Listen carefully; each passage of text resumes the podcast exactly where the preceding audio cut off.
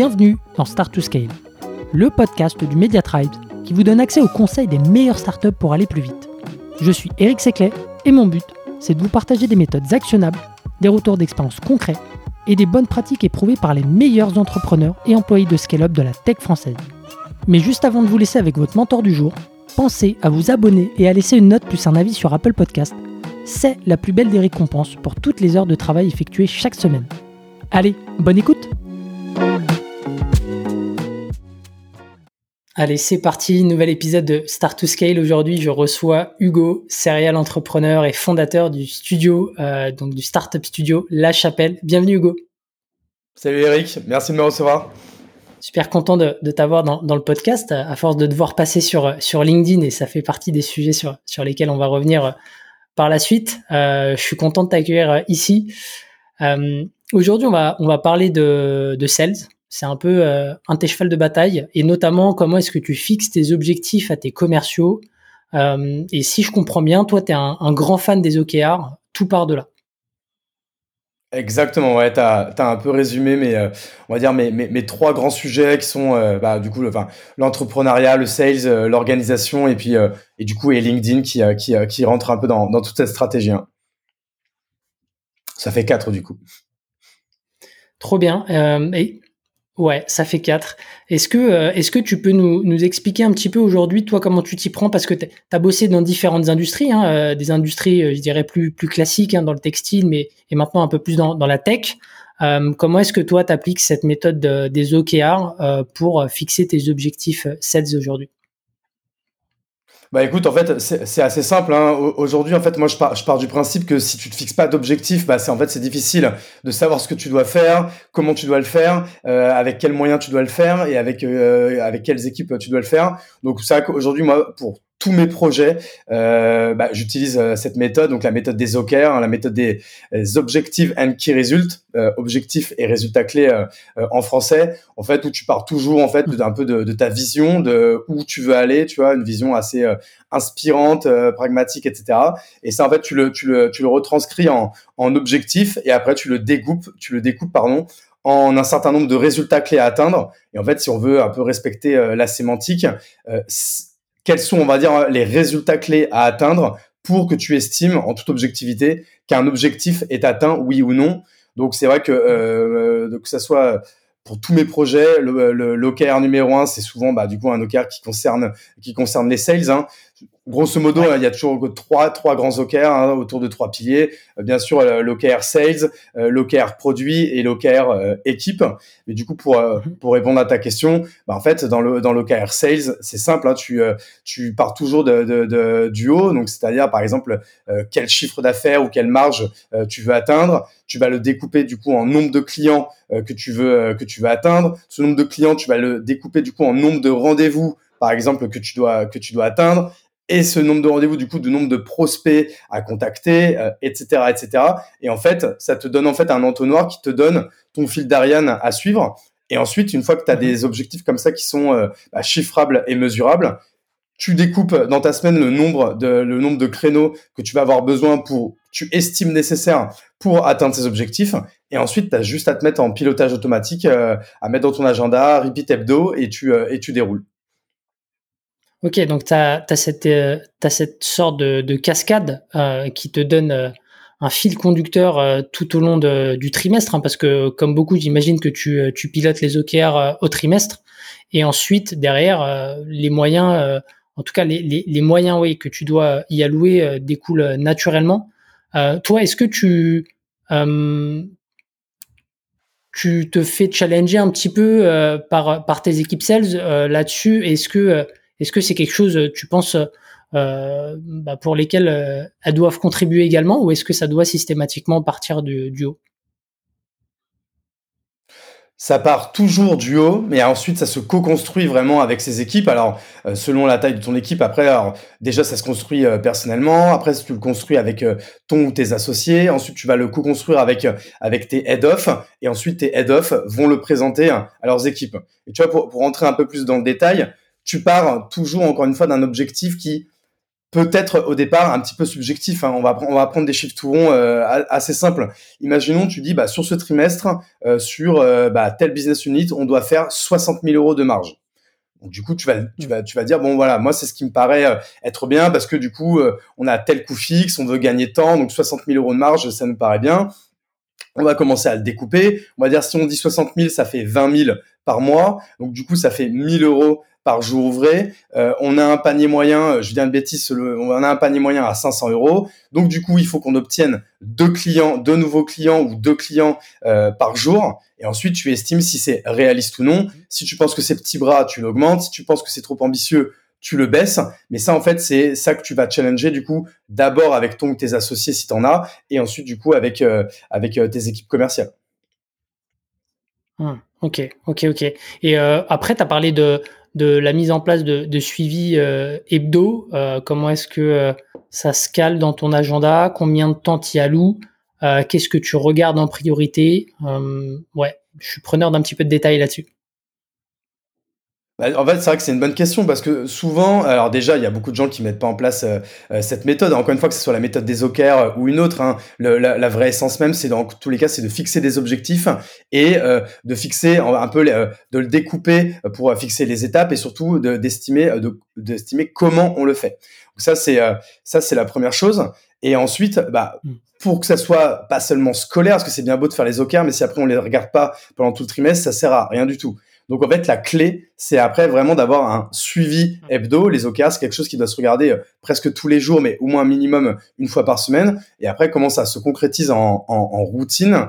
Bah, Par exemple, encore une fois, je vais prendre, je prends euh, mon cas. Tu as un point euh, OKR une fois par semaine avec ton associé ou tes associés ou avec toi-même si tu es tout seul. Et là, en fait, bah, très simple, tu vas prendre tes OKR, comme tous tes résultats clés, ils sont chiffrables et mesurables et que tu les traques, et ben en fait, tu vas voir tu vas faire bouger le curseur. Hein. Si tu es, euh, si à la moitié du trimestre, bah, tu es censé être à la moitié de ton résultat clé en termes, de, en termes d'objectifs. Si tu es à 30%, bon, bah, tu es en retard. Donc là, tu estimes, tu essaies de savoir pourquoi tu es en retard. Et du coup, tu vas mettre tout de suite les bonnes actions en place et tu vas, c'est pas à la fin du trimestre que tu vas te rendre compte que tu es aux fraises. Si tu es en avance, bon, bah, tant mieux. Tu pourras dire, bon, bah, on a joué un peu petit bras, on les augmentera euh, au prochain trimestre. Et donc, du coup, tu as ce point hebdo avec ton ou tes associés et tu as ce point hebdo avec ton head of sales si tu en as un et euh, ou, euh, ou bien avec euh, je sais pas si euh, tu trois sales et qu'il n'y a pas encore de head of sales si le head of sales c'est encore toi bah tu fais un point avec tes avec avec tes trois sales. Donc là qui a un vrai point un point OKR d'équipe. Et moi je conseille même d'avoir également un one to one qui peut durer seulement un quart d'heure avec chacun d'entre eux. Et en fait pendant ce point on va euh, bien sûr déjà demander si tout va bien, etc.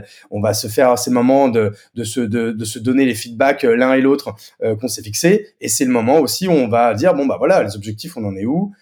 On est en retard. Si on est en retard, bah, c'est le pire, encore une fois, c'est pas le but, c'est pas de fliquer, d'engueuler la personne, c'est de hmm. dire, bah, ok, qu'est-ce qu'on qu'est-ce qu'on fait de mal? Comment je peux t'aider? On a testé ça, ça n'a pas marché. Il faudrait peut-être tester d'autres choses. Mais encore une fois, c'est toujours, il faut vraiment repartir à l'essence même de cette méthode. C'est que au moins tout de suite, euh, ça nous permet d'avoir un fil d'Ariane et de mettre les bonnes actions au bon endroit, euh, au bon moment, et c'est-à-dire vite et bien quoi. Hmm. Et, justement, euh, tu, toi avec l'expérience maintenant, généralement, enfin, est-ce que tu arrives à avoir des, des patterns sur sur sur les objectifs, tu vois, qui seraient pas atteints Est-ce que c'est c'est juste du comment dire du du du contextuel ou est-ce que euh, c'est souvent des, problèmes de méthode là-dessus? C'est ça que ça peut s'expliquer euh, par, euh, par différentes raisons. Hein. ça peut s'estimer bah, soit déjà on a on a on n'a pas les euh, bonnes méthodes les pas, euh, on n'a pas les bonnes méthodes sales on a un pipe qui se remplit pas naturellement donc là peut-être un problème d'inbound. On a euh, on teste des, des, des, séquences et on a une sales machine qui qui fonctionne pas. Des fois ça peut venir de l'offre ça peut venir du sales qui est pas bon. Ça mmh. peut venir comme tu le dis du contexte qui peut être difficile côté client. Bah en fait justement c'est pendant ces points hebdo qu'on essaie un peu de balayer tout ça et euh, de voir en fait où est-ce que le bas blesse quand le bas blesse quoi. Hmm. Carrément, ok. Et euh, c'est quoi le. Tu as, parlé de tout à l'heure du fait que parfois on pouvait être euh, petit joueur dans les objectifs. Comme c'est quoi le juste milieu pour toi entre bah, trop ambitieux et pas assez ambitieux? Bah, souvent, on va, se fixer quand même un peu euh, sur la data, c'est-à-dire on va se fixer euh, sur euh, les chiffres du trimestre de l'année de, l'année précédente. Donc, quand on s'est mis un objectif de, je sais pas, de faire plus 20%, plus 30%, plus 50%, plus 100%, bah déjà c'est un bon point de départ. On, encore une fois, on va prendre le contexte, hein, on va aussi souvent prendre aussi le, bah, le chiffre du trimestre d'avant. Si au début de l'année, on, s'est dit, cette année, on va faire x2 euh, et qu'en fait au, premier trimestre on se rend compte bah, que on a fait euh, plus 5%. Bon, soit c'est soit on se dit on soit on a identifié les problèmes et là du coup on maintient les objectifs à x2 sur le deuxième trimestre, soit à un moment donné on réaccorde un peu les violons parce que c'est vrai que de fixer des objectifs trop élevés et de, se bouffer en beauté et de pas les atteindre, il peut y avoir un côté frustrant pour les équipes et pour soi-même. Donc c'est pour ça que c'est à ce moment-là qu'il faut euh, trouver le juste milieu. Après, euh, les objectifs, il y a, y, a, y a, en fait, il y y a, deux choses. Il y a le côté euh, pragmatique, c'est-à-dire, bah, déjà, quel est l'objectif pour euh, au moins être euh, rentable et ou alors gagner vraiment le, le minimum que l'on que l'on veut gagner. Et bien sûr, il y a le côté ambition. Et là, il y a le côté, voilà, on a envie de devenir leader, on a envie d'aller à telle vitesse. Et encore une fois, c'est toujours un peu le, le juste milieu à trouver, mais par essence, euh, il vaut mieux être, enfin, ne pas réussir ses objectifs que euh, les éclater. Euh, parce que du coup, en mm. effet, sinon ça veut dire qu'on a joué au petit bras et que peut-être que si on avait, parce que tu vois, souvent, moi je le vois quand on met des objectifs élevés et qu'on va vraiment challenger, c'est par exemple, on est à, c'est la dernière semaine, euh, euh, on est donc du coup, par exemple, je veux dire une bêtise à, à 95% euh, du trimestre, mais il manque 20% pour faire les objectifs. Et ben on se rend compte que dans les arrêts de jeu, les, les dans le money time, les mecs, bah du coup comme ils ont un objectif élevé, ça les galvanise et ils vont aller beaucoup plus hmm. se, se, se, transcender et être hyper intense. Après, ça veut pas dire que du coup, en fait, c'est une intensité souvent qu'on va mettre à, la fin du match, mais qu'on peut pas euh, maintenir pendant tout le match, tu vois. Euh, euh bah sinon, enfin, c'est pas tenable. Mais donc du coup, c'est pour ça que souvent, mm. quand même, il, faut, il vaut mieux que ça soit quand même plus élevé, quitte à pas le, à, pas l'atteindre, mais plus c'est élevé, plus les gens vont se, vont se, vont, vont se retrousser les manches parce que si c'est pas assez élevé que, je veux dire, aux trois quarts du trimestre, tu as déjà atteint l'objectif, tu peux avoir un petit phénomène de, de ça peut ronfler quoi comme on dit tu vois euh, ou hmm. pire ça peut même faire un peu de frigo pour euh, pour le mois d'après etc bon même le meilleur sales le plus honnête du monde euh, moi j'ai été sales euh, alors je sais pas si je suis je pense pas être le plus honnête du monde mais moi je sais que quand j'étais sales euh, si à la moitié du mois j'étais à l'objectif je commençais un petit peu à, à, me reposer sur mes lauriers et surtout à mettre un peu de côté pour le mois d'après quoi tu vois hmm. Ok, ouais, il y a cette dimension psychologique où euh, en fait le fait d'avoir des objectifs élevés, ça pousse quand même à garder une certaine tension, euh, et notamment à la fin, quand on est proche mais qu'on n'a pas encore euh, atteint l'objectif. Clairement. Ok, ok. Qu'est-ce que tu, tu, tu, en prépare l'épisode, tu m'as parlé de d'automatisation. Là-dessus, enfin, qu'est-ce que toi t'automatises dans ce process-là? Bah, en fait, on va, on va. Hum, moi après, tu vois, je, je suis pas le, je suis pas le non plus le, le, le gros hacker de, de, de l'année, mais à un moment donné, si tu veux accélérer, aller plus vite, euh, il va falloir forcément un peu, à un moment donné, mettre un peu d'automation. Moi, j'ai une philosophie parce que je suis quand même un peu un mec à l'ancienne, c'est que euh, les trois premiers mois d'une activité, surtout ou de la création d'une nouvelle business unit ou d'une nouvelle verticale, je vais toujours faire à la mano. C'est-à-dire, je vais créer ma base de données à la mano, je vais euh, écrire mes premiers messages, je vais aller euh, les cibler à la main, je vais aller les envoyer à la main, je vais faire beaucoup de choses à la main pour euh, déjà ultra personnaliser et en fait justement pour comprendre comment le marché marche, comment le marché répond, comment les prospects répondent à telle offre, à tel ou tel message, à tel ou tel hook et c'est une fois que tu as quelque chose qui fonctionne et que tu as, on va dire, presque assez d'entrants euh, déjà pour, euh, pour euh, bah, commencer à accélérer. Et là, pile au moment où je vais commencer à, à faire grossir l'équipe sales, on va commencer à mettre en place quelques quelques automations. Donc là, en fait, ça va, moi, ça va être simple. Hein, c'est ça va être je sais pas, il va y avoir peut-être trois piliers. Il va y avoir du coup bah, la partie euh, scrapping euh, de données et automatisation de euh, de la de la création de bases de données. ensuite, bien sûr, l'enrichissement qui va qui va être qui va être important l'importation automatique dans son CRM et du coup le, le, shoot de séquences message mail pareil en automatique.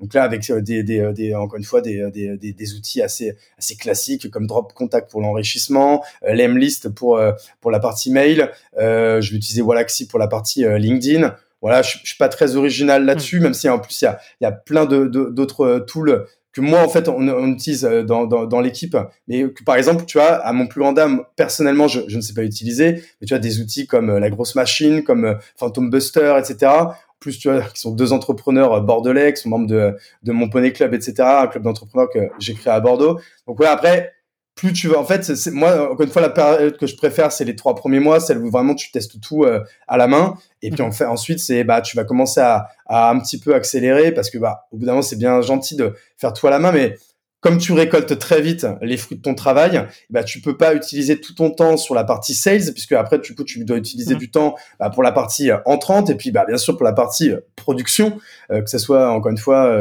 du, que tu vends du produit ou du service. Et c'est le moment où va falloir que tu bah, que tu fasses en sorte que ton pipe il se, il se, il se, il se remplisse un peu tout seul sans toi quoi. Hmm. Ouais, et puis comme tu l'as dit, c'est aussi un moyen derrière de, de traquer parce qu'avec des outils comme cela, tu as davantage de visibilité et donc aussi de, euh, de prévisibilité sur, sur tes résultats. Donc, euh, donc ça, ouais, à mesure que ça grossit, il faut, euh, faut s'équiper.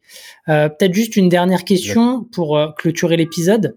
en matière de, ouais, de fixation d'objectifs, c'est quoi un peu les trucs que tu as appris tout au long de ta carrière, j'allais dire presque par la force des choses? Attends, excuse-moi, j'ai pas entendu ta, ta, ta, ta, dernière phrase, ta dernière question. Ouais, c'est quoi un peu les trucs que tu as appris euh, tout au long de ta carrière euh, en, en, marchant, en tombant euh, sur euh, tout ce qui est fixation d'objectifs commerciaux?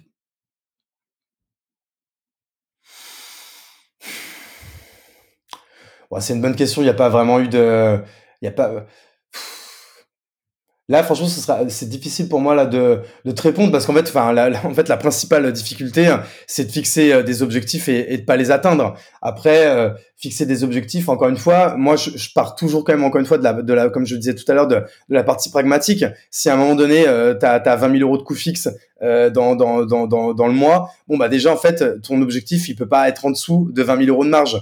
Si toi, après, tu, euh, tu as, as, une volonté de le doubler parce que tu as besoin bah, d'utiliser, en fait, au début, bah, le cash de cette marge parce que t'as pas mis de fonds propres, t'as pas au début de banque qui te suivent, t'as pas encore levé de l'argent, etc. Et que tu veux du coup euh, financer ta croissance avec euh, de la marge, t'es obligé du coup de fixer des objectifs assez élevés. Après, moi, j'avoue que j'ai eu du bol, c'est que grosso modo, dans la plupart de, mes aventures, en général, les objectifs, ils ont été euh, atteints, voire éclatés, et ce qui ça nous a permis en fait à chaque fois de, de, grossir très vite et presque toujours plus vite qu'on ne le pensait. Donc c'est pour ça, désolé, ma réponse peut-être elle est pas, elle est pas très intéressante, mais euh, mais c'est comme ça que ça s'est passé jusqu'à maintenant, quoi. Ah oui, parfait, c'est cool. Euh, on a on a un peu le, son de cloche de tout le monde là-dessus. Euh, bah écoute, je te remercie pour pour ton partage d'expérience et puis moi je vous dis à la semaine prochaine pour un nouvel épisode. Ciao. Salut Hugo. Merci Eric.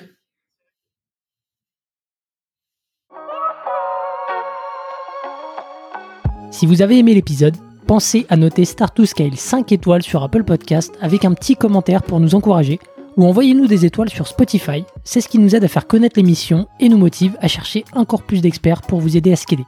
À une prochaine pour un nouvel épisode.